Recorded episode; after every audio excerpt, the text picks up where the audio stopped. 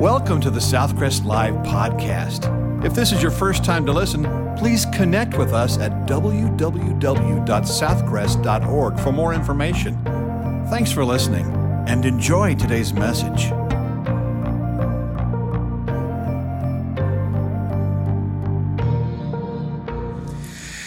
And I've uh, been keeping up with where you've covered, and and I know that Brandon has done a good job covering those passages. And then he leaves me, verse 18. oh, I knew it was coming anyway. During the last few weeks, you've noticed that when you come to know Jesus, the old way of life, you put aside. There's a lot of things you take off, like old dirty clothes, anger and malice, and all of that stuff. And then you put on the life of Christ. You have been saved, you've been forgiven, he, His Spirit lives in you. You put on kindness and, and love and, and all of these attributes. So you, when you come to know Jesus, you don't stay the same. He doesn't warm you over in a microwave, He gives you a new life. Amen? You begin to see that change in different places. But where is one of the most difficult places to live the Christian life. You know what? At church, you can fool people.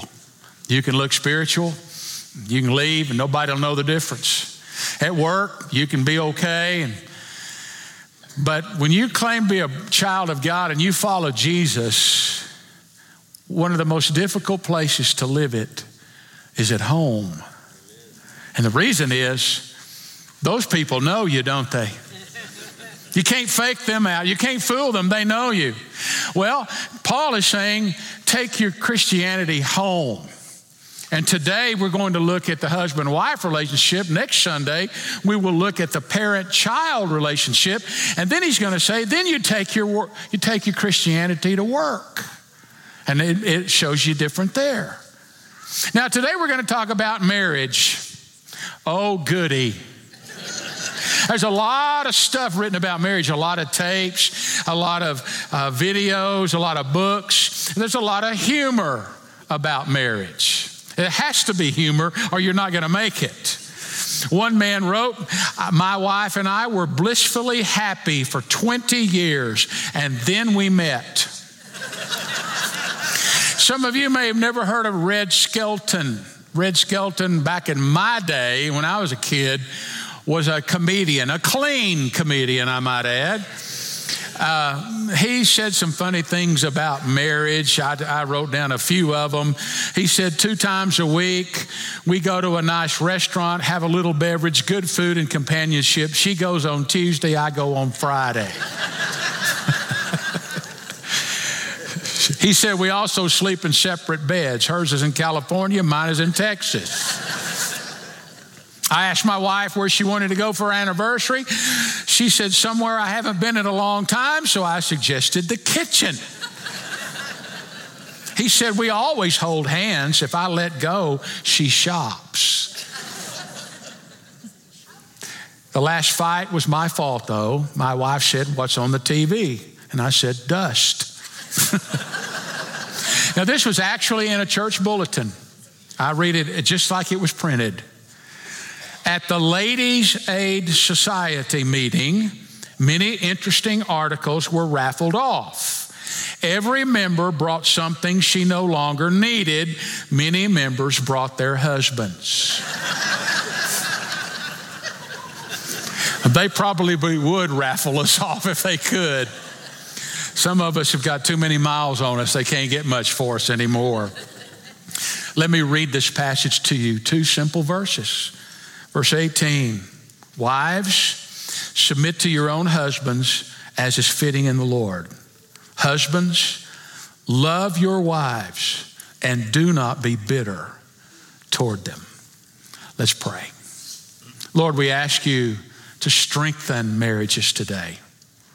I pray that husbands would love their wives and that wives would love and respect and follow their husbands. And Lord, we pray that you would strengthen families because we know what's ripping the fabric of this nation is the disintegration of the family. And so we pray that today there might be at least one marriage, one family that's encouraged and restored, strengthened. We pray these things in Jesus' name. Amen. The first thing you see, you take your Christianity home, is submissive wives in verse 18. When it comes to the inspiration of Scripture, most Christian women believe in it except when they come to Colossians 3:18 or Ephesians 5 or 1 Peter 3. And Paul's status suddenly changes in their mind. He goes from the anointed apostle or God's chosen apostle to male chauvinist pig. Part of that is pastor's fault. Because a lot of times pastors have misinterpreted this and misapplied this, and people will take this and think that a woman is basically a slave in her home and that the man's the boss no matter what, and that is not what the scripture says. And so there will probably be people that watch this later on television, and they're going to be mad when they start hearing about a wife being submissive to her husband. But I want you to know that Christianity, Christianity, Jesus has done more to elevate the position of women than any other religion in the world. In fact, it was such a radical concept. Why did Paul all of a sudden tell women who had no rights anyway? In the New Testament in this time, and some Middle East countries today, you see they're still treated like property. They have no rights, no say, no vote, nothing. Why did Paul take that and then say, I want you to be submissive to your husband? That's like me telling you right now, would you sit down? You're already seated. Sit down. Well, why all of a sudden would he tell wives who had to be submissive anyway to be submissive to their husbands? Well, I believe the key is in the grammar because the word submit is in the middle voice, which says, Because you now follow Jesus, because he has changed your heart, the Holy Spirit lives in you, I'm asking you to willfully yourself submit to your husband's leadership. In other words, they had to be sitting down on the outside, but on the inside, You've heard the story about the little boy kept sitting up and down, and his, his mother finally said, Son, I said, sit down. And he said, Well, I may be sitting down on the outside, but on the inside, I'm standing up. well, Paul is saying, I want you to sit down on the inside. I want you to submit on the inside also. Richard Foster said, Paul made decision makers out of those who were forbidden to make decisions. They didn't have any choices. They didn't have any opportunity to make a decision. And what an incredible opportunity for the Christian wife in Paul's time. Now, where the hangup comes is in the word submit. It is a military word that means to arrange under rank. We do not submit to another person based on their, on their personality or their ability but the responsibility that they've been given. If you were in the military, you heard the term, you don't salute the, the uniform, you, you salute the uniform, not the person in the uniform, because you may not like the person in the uniform. And you know what? God has arranged the world that all of us are under some kind of authority.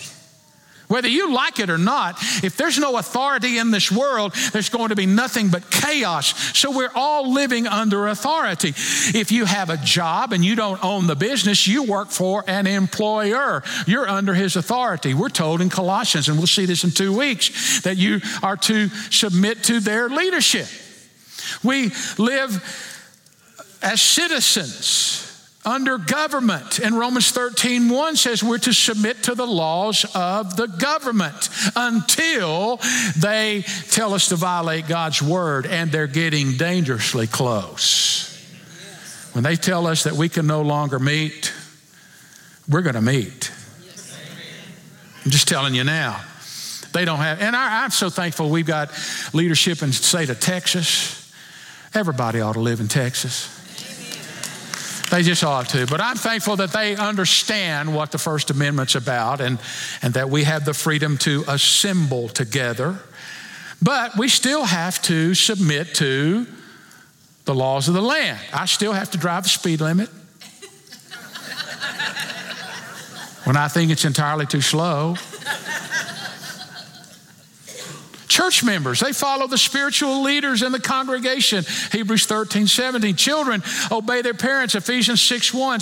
And then it talks about husbands and wives. Why has God arranged submission in our life? And all of us have it to some degree. Well, let's look at the results of submission. We don't like it. We don't like authority in our life. But, ladies, before you react to this command or to this idea, I want you to remember something. And, men, I want you to listen to this. Whenever God grants authority or responsibility, whenever God grants authority or responsibility, it's always, no exceptions, always for the blessing and protection of those under the authority, never for the advantage of the ones in authority. In other words, God didn't say, Men, you're the head of this home just so you'll have all the perks of being the boss. No.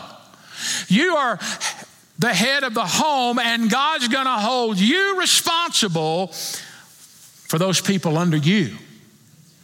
See, authority is for those under. I wish our government would learn that. Most of them, not all of them. Some of them are in it for the right reason. They're not all bad. But we have those who think that the government exists for them and they get wealthy off of the people when really the government is the people. Now, I'm not, I'm making this political. I don't mean to sound like it, but I just want you to understand if they, if they further their own interest at the expense of those under them, they are corrupt and they're going to answer to God for it one day. The same is true with men who mislead their families. It's not for you to be the big shot boss, macho man, it's for you to protect those under you. That's why God gave you that authority. You got that?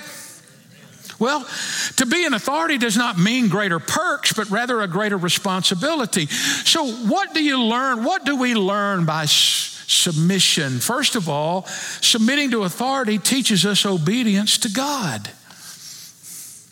The bottom line issue in the Christian life is not how we feel, it's not doctrine, it's obedience to the Lord. John 14, 15 says, If you love me, keep my commandments. Be obedient to the Lord. Yet, obedience is an attitude that does not come naturally, does it? Were all of you born obedient? For some reason, my parents had to teach that to me. See, Obedience must be learned, and so it is with our relationship with God. And if you can't be obedient or follow leadership or authority here on this earth, regardless of where it is, you'll never be obedient to God. We learned that. One of the most fascinating verses describes Jesus. Hebrews 5, excuse me, Hebrews 5, 8 Although he was a son, he learned obedience from the things he suffered. Does that imply Jesus is inferior to God? No, he is God. He's second person of the Godhead God the Father, Son, and Holy Spirit. They're all equal, and yet the Bible clearly teaches us in Philippians chapter 2 that Jesus submitted, followed the leadership of the Father to save us. Listen to what it says. Let this mind be in you, which was also in Christ Jesus, who being in the form of God, did not consider it robbery to be equal with God, but made himself of no reputation, taking the form of a servant, coming in the likeness of men, and being found in appearance as a man, he humbled himself and became obedient to the point of death, even the death of the cross. In the same way, Marriage is the union between two equals. Before a man and woman are married, they're equal. Man has no responsibility or authority or whatever you want to call it over the woman, but when they get married, all of a sudden they become a unit, and the man is held accountable to God to lead that family. Now, I can hardly wait for this to go on television. For somebody to misinterpret this has nothing to do with equality because Galatians tells us that there is no male or female, that in the eyes of God we are, we are equal, but we've been given different responsibilities. We have been. We're equal in the eyes of God, but given different responsibilities. And yet today, our society, in its rebellion against God, is trying to make every woman the same as a man, and a man the same as a woman, I guess. Equally, there, in fact, I'll give it to you, ladies, probably most of you are smarter than men. So there's nothing about equality, there's nothing about ability has everything to do with what God has ordained that we do. Submitting to authority also provides orderliness. Can you believe? Can you even believe that we have people today that don't want to have police?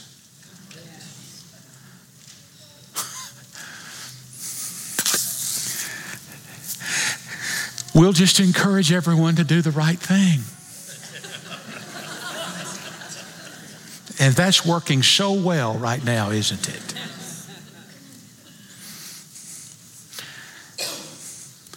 Can you imagine if your company that you work for had no supervisors? Can you imagine if there was no IRS? Let's just send in what we want to send in. And there'll be plenty of money for everything, won't there? I know that sounds good, but you wouldn't like it.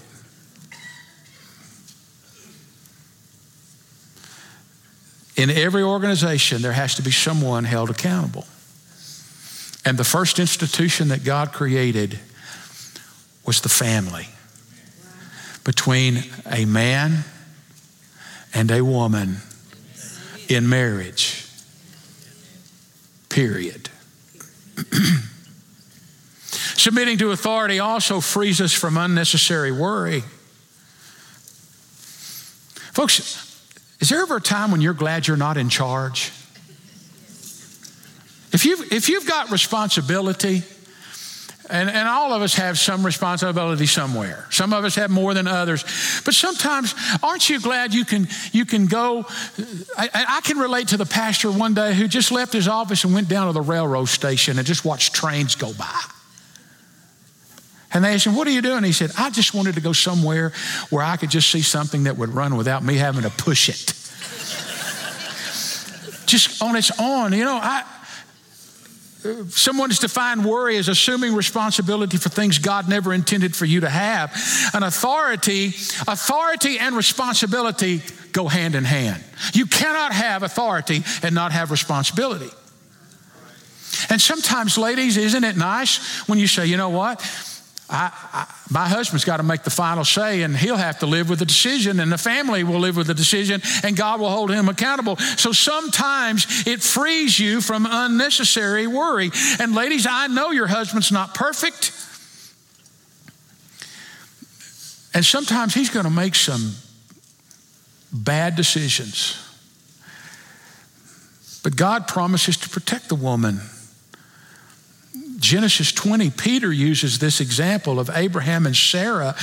And in Genesis chapter 20, Abraham and his wife were traveling through some dangerous territory, and Abraham got afraid that King Abimelech was going to kill him and take Sarah, so he instructed Sarah to lie.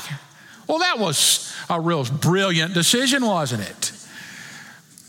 But God supernaturally protected her. There's a balancing truth. If your husband ever asks you to do something that is not biblical or that is a violation of God's word or is sin or is wrong, don't do it.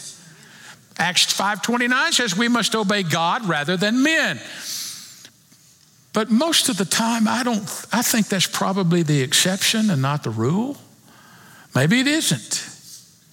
Submitting to authority also gives us direction in life. God often communicates the direction for a family, where to live, what church to attend, how to discipline children through the husband. I didn't say always, but most of the time, a husband is not to be a dictator. He will value the opinions and the insights of his wife, and hopefully they'll come to a conclusion together, but, but there has to be someone give direction. This idea of co leadership, eh, this doesn't work. Because there's, there's going to come a time when the, the leaders don't agree. Submission does not imply inferiority. I've already mentioned that. You don't have to worry about that, ladies. You are equal with him in, in the God's eyes. Submission is not absolute. Did you know that you're going to see the word children obey your parents in verse 20? That's not the same word as submit in verse 18. Submission is a voluntary thing. I'm going to follow your leadership. I'm going to um, allow you to lead in my life too. Obey, though, on the other hand, is a command to be absolute obedience. That's not what the husband has. Submission is to be exercised in a loving relationship. Authority from the husband is to be exercised in a loving relationship, is what I meant to say. Well, my husband doesn't even know the Lord. My husband is difficult. Well, 1 Peter 3 can tell you. Now, let me tell you something. Submission does not mean that if you're in an abusive situation, you stay in there and continue to be abused. That's not what that means.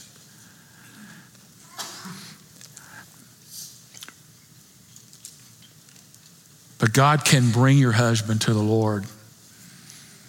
I know your husband has a hard head, but God has a harder head.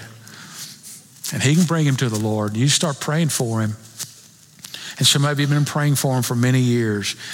And, and ladies, I have a prayer for you. I don't know who wrote it, but maybe you need to pray this from time to time. Dear Lord, I pray for wisdom to understand a man, for love to forgive him and patience for his moods. Because, Lord, if I pray for strength, I'll just beat him to death.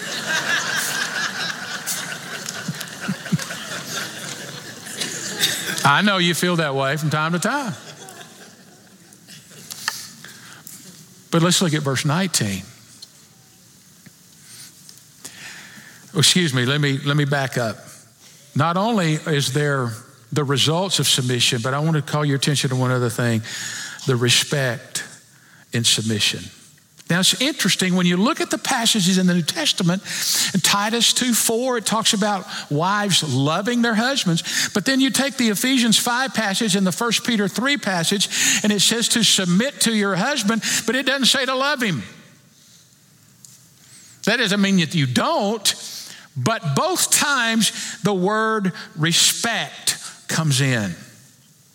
Respect is a crucial element in biblical submission. A godly wife will work at showing her husband respect, acceptance, and appreciation for anything she can possibly affirm, and then she responds to his attempts at leadership. It will lead to greater unity and intimacy. Your husband is not perfect, and it's a lot easier to find his faults than it is to find his strengths. You know what? Uh, uh, when you're a leader, and a lot of you have natural born leadership abilities, when you're a leader, it is hard to follow another leader. I can tell you that sometimes I sit under on committees of various things where pastors involved, and I sit there and I'm just as frustrated as I can be but they have been appointed the leader of that committee, and I'm going to follow. It's a lot easier for me to point out, well, you could be doing this, and you could be doing that, and you could be doing this. But if I can find the strengths what they're doing, I think, okay, I can follow this. The same is true in a marriage. Your husband's not a hundred percent bad. He's got some good traits. When is the last time that you thanked your husband for what he's done for you? When have you encouraged him lately? I want to tell you, as a man, as a grown up little boy, like every other man in this room, a grown up little boy who all the time when they were little kids hanging upside down on the monkey bars, wanting the attention of the girls.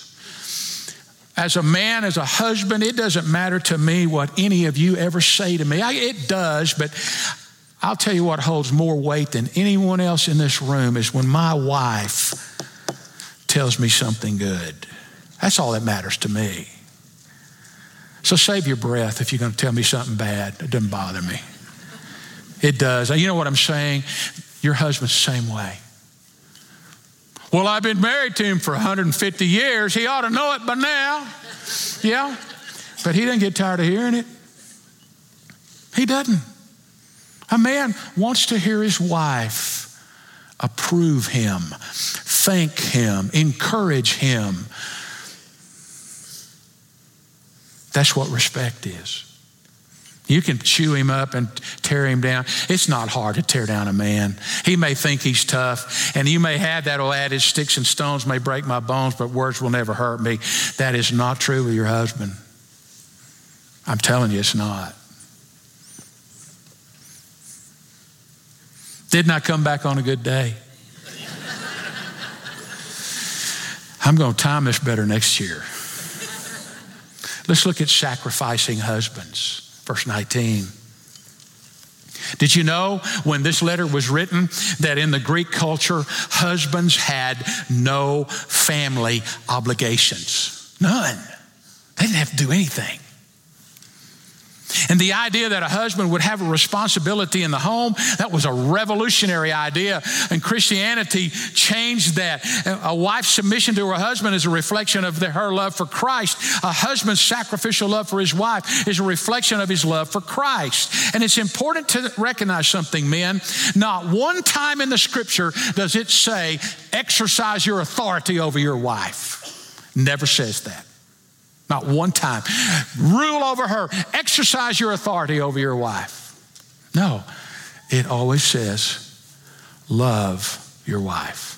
As Christ loved the church, Ephesians puts it. Hmm.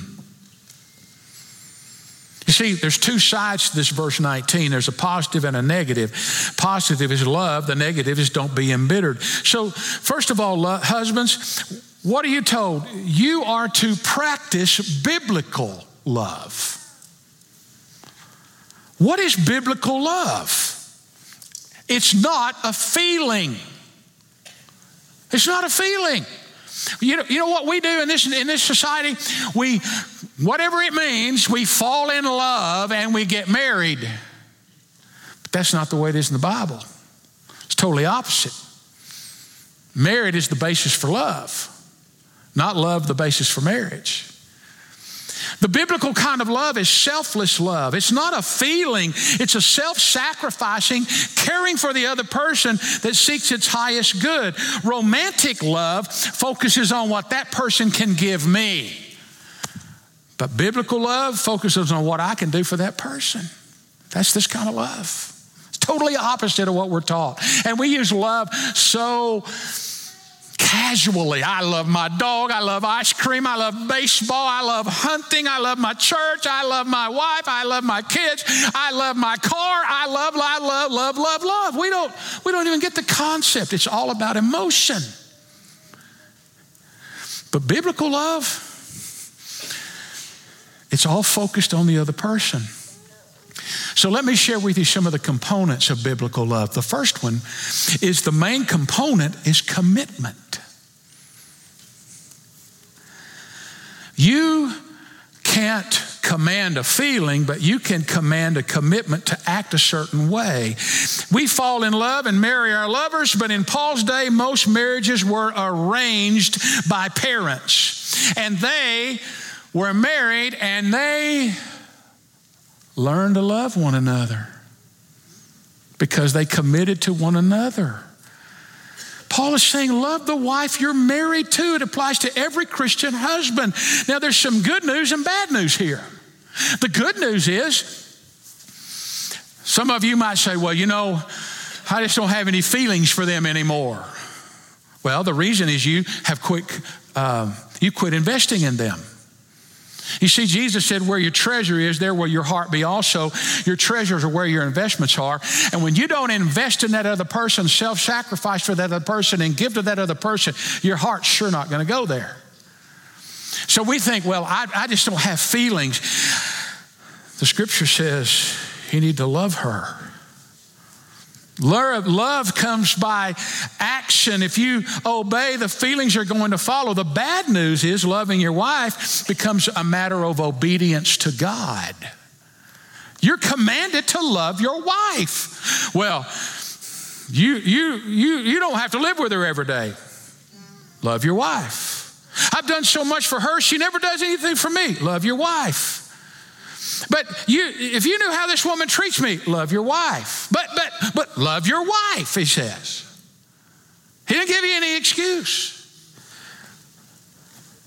Love for my wife is a command which I'm responsible to obey. And if I blame my wife for the problems in my marriage, Christ is going to come right back to you. And here's what he's going to say my church hasn't always been the most beautiful bride, but I still love her with a committed love. That's how you must love your wife.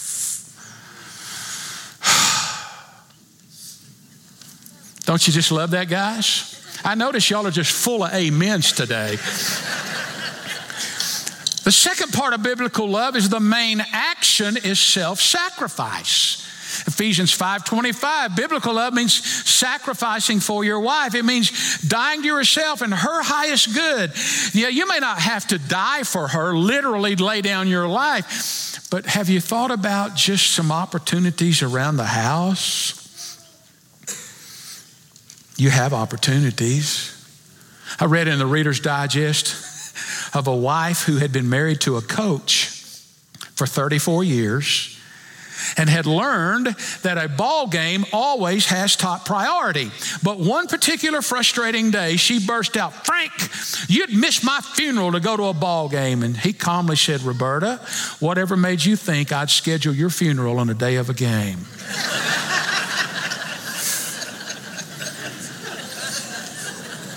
He hasn't been seen since, probably, I don't know. Gosh, when's the last time When's the last time you surprised your wife by doing something kind and unexpected? Maybe it's just listening to her concerns about something going on in her life when you'd rather be watching the ball game or reading the newspaper Maybe she needs help with the kids or cleaning up the kitchen, but she doesn't want to ask. So you see the need, get up and do it without being asked. Perhaps she would be encouraged if you stopped what you were doing and just prayed with her about a difficult situation she's facing. She always needs you to take the time to understand her needs and verbally assure her of your love. She's that grown up little girl who never gets over the need for romantic things. Earl Wilson said, an exhaustive study shows that no woman has ever shot her husband while he was doing the dishes.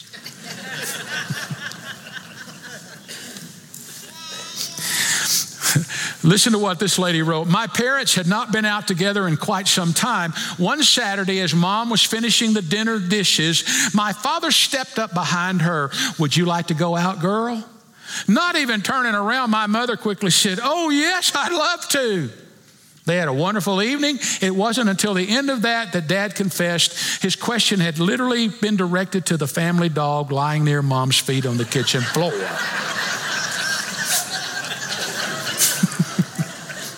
Come on, guys. You turned into a frog again. You kissed at the wedding and now you're a frog again. You need to do some nice things for your wife. Commitment, Commitment is a main component. I mentioned that. It, it blows my mind why girls today will move in with their boyfriends when there's no commitment. I was going to say, What are you thinking? The point is, they're not thinking. You see, marriage is a commitment, it's not a feeling. You go in it and you burn the ships behind you. We're going to make this work. I'm, I'm committed to making this work. A third part of biblical love is godliness in the one loved. We want our wives to be everything God wants them to be. We don't want to be the hindrance to what God wants a woman to be in the Lord. Godliness. A couple of men were sitting around with some friends discussing the pros and cons of marriage, and one couple was asked how they'd managed to stay together for 45 years. The husband simply said, I know her like a book. Another man said, You may know her like a book, but I bet you never know what page she's on. You know, you want your wife to grow. Biblical love, it's not feelings. They come, and they're a great part of it. But it's a life of commitment. And then the, the negative side of that verse, it's not negative in the sense it's bad, but it says, do not be embittered against them. We need to practice biblical forgiveness. You know, nothing destroys a relationship like unforgiveness and like bitterness. And if you keep a record, you get historical. Some people get historical, not hysterical, historical. They can remember every bad thing that's ever happened to them. Hebrews 12, 15 calls it a root. It takes root and it, it helps you focus on all the shortcomings of everything in their life. You'll start seeing all the bad stuff, and it expresses itself in anger and vindictiveness and being cross or harsh. Paul says, you don't have to look far to find all the faults of your wife, but you're to love her in spite of those and don't be embittered toward her. They asked her grandmother, who just celebrated 50 years of marriage, the granddaughter said, Grandmother, what do you. What do you attribute being able to live with grandpa for 50 years? And she said, I decided on my wedding day that I would make a list of 10 of my husband's faults, your grandfather's faults, for the sake of marriage that I would overlook. And granddaughter said, Well, Grandmother, will you tell me some of those faults? And she said, Well, to tell you the truth, I never did get around to making the list. But whenever my husband did something that made me hop and mad, I'd say to myself, Lucky for him, that's one of the 10. that's forgiveness. And the key to overcoming bitterness is to recognize that your wife is not perfect. And next time you doubt your wife's judgment, look who she married.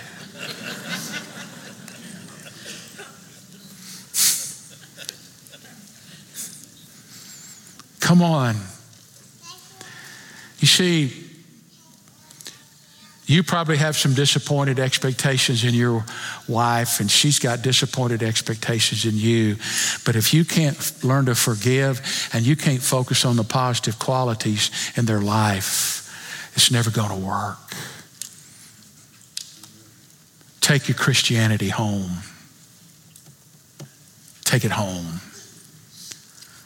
A little boy sat through a Sunday school class and learned about the time that Jesus went to a wedding and turned the water into wine.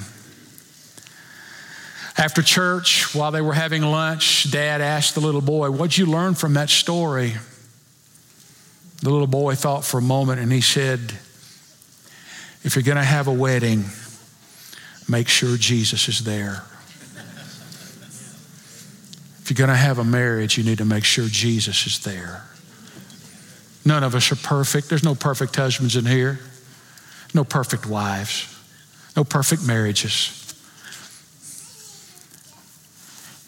But we can all make the commitment to continue to improve.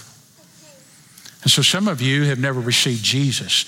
I'm going to tell you, if you don't have Jesus in your life, you can't do any of this biblical love stuff because it only comes from the Holy Spirit in your life. It's not natural, it's supernatural. It's God's love in your heart. He puts His love in your heart. It's the only way you can love your spouse unconditionally that way is through the, the biblical love that God puts in our heart. And if you've never received Christ, You're just a religious person or you just go to church. It doesn't mean anything. You can go to church till you die and still not ever have a life that's changed. You turn from your sin. You admit it. God, I am a sinner. I am separated from you. I cannot save myself. I'm going to hell when I die. I know it. And I ask you now to forgive me. Not because of anything I've done, but because of what Jesus did on the cross, because I believe He died for my sin and He rose again. And Lord Jesus, I ask you to save me right now. If you've never done that, you can do that. If you're watching online, you can do that now. You hit that connect button, let somebody pray with you. You, you ask the Lord to forgive you, and He will change your life, and He will give you a new life and a new love that you never knew before.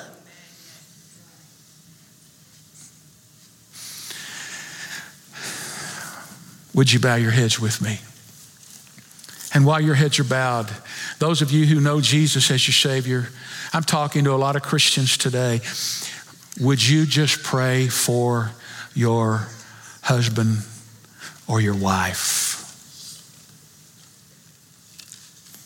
Some of you need a church. If this is the place God wants you to be, you can indicate that today on that communication card, or you can come up here after the service and talk to one of, of these pastors. You say, You know, I need a church home and I want to be part of a, a congregation of believers. Maybe you need to be baptized. Maybe there's something else on your heart. Right now, would you pray? Ladies, would you pray for your husbands? Thank God for him. Husbands, would you pray for your wives? I know some of you are divorced. Some of you have had marriages that failed. You are not any less of a person. You're not a second class Christian. God loves you as much as He ever has. He just says to you, put a stake down right now and start living for me and honor me with the way that you make your choices. Heavenly Father, we all stand condemned. We did all stand condemned until you, by your grace, saved us, and now we stand clean before you. We pray for those that need Jesus as their Savior. I pray even now someone would come to know you and commit their life to you. I've asked you, Lord, to restore relationships, restore husbands and wives. I pray there'd be a love between them that would grow as they together honor you and serve you, God, please bring them close to you and to each other. I pray you would restore relationships. Lord, I pray for those that have may feel like they have messed up their life, and I ask you to show them how much you still love them and that you care and that you still have a plan and a purpose for them. And so, Lord, we pray for those couples that are living together without any commitment, that you would show them that that's just going to lead to heartache, that they need to commit themselves to you and then commit themselves under you to each other. And thank you, Lord, for creating the family. We ask you to bring families to you to heal relationships Pray for forgiveness, that people would forgive one another and you would heal relationships. In Jesus' name we pray. Amen. Thank you for listening to today's message. If you would like more information, to make a commitment, or to request prayer, please text the word podcast to 555 888. You can also connect with us on our Southcrest app or our website for complete worship services or to plan to visit us in person. Thanks again for listening.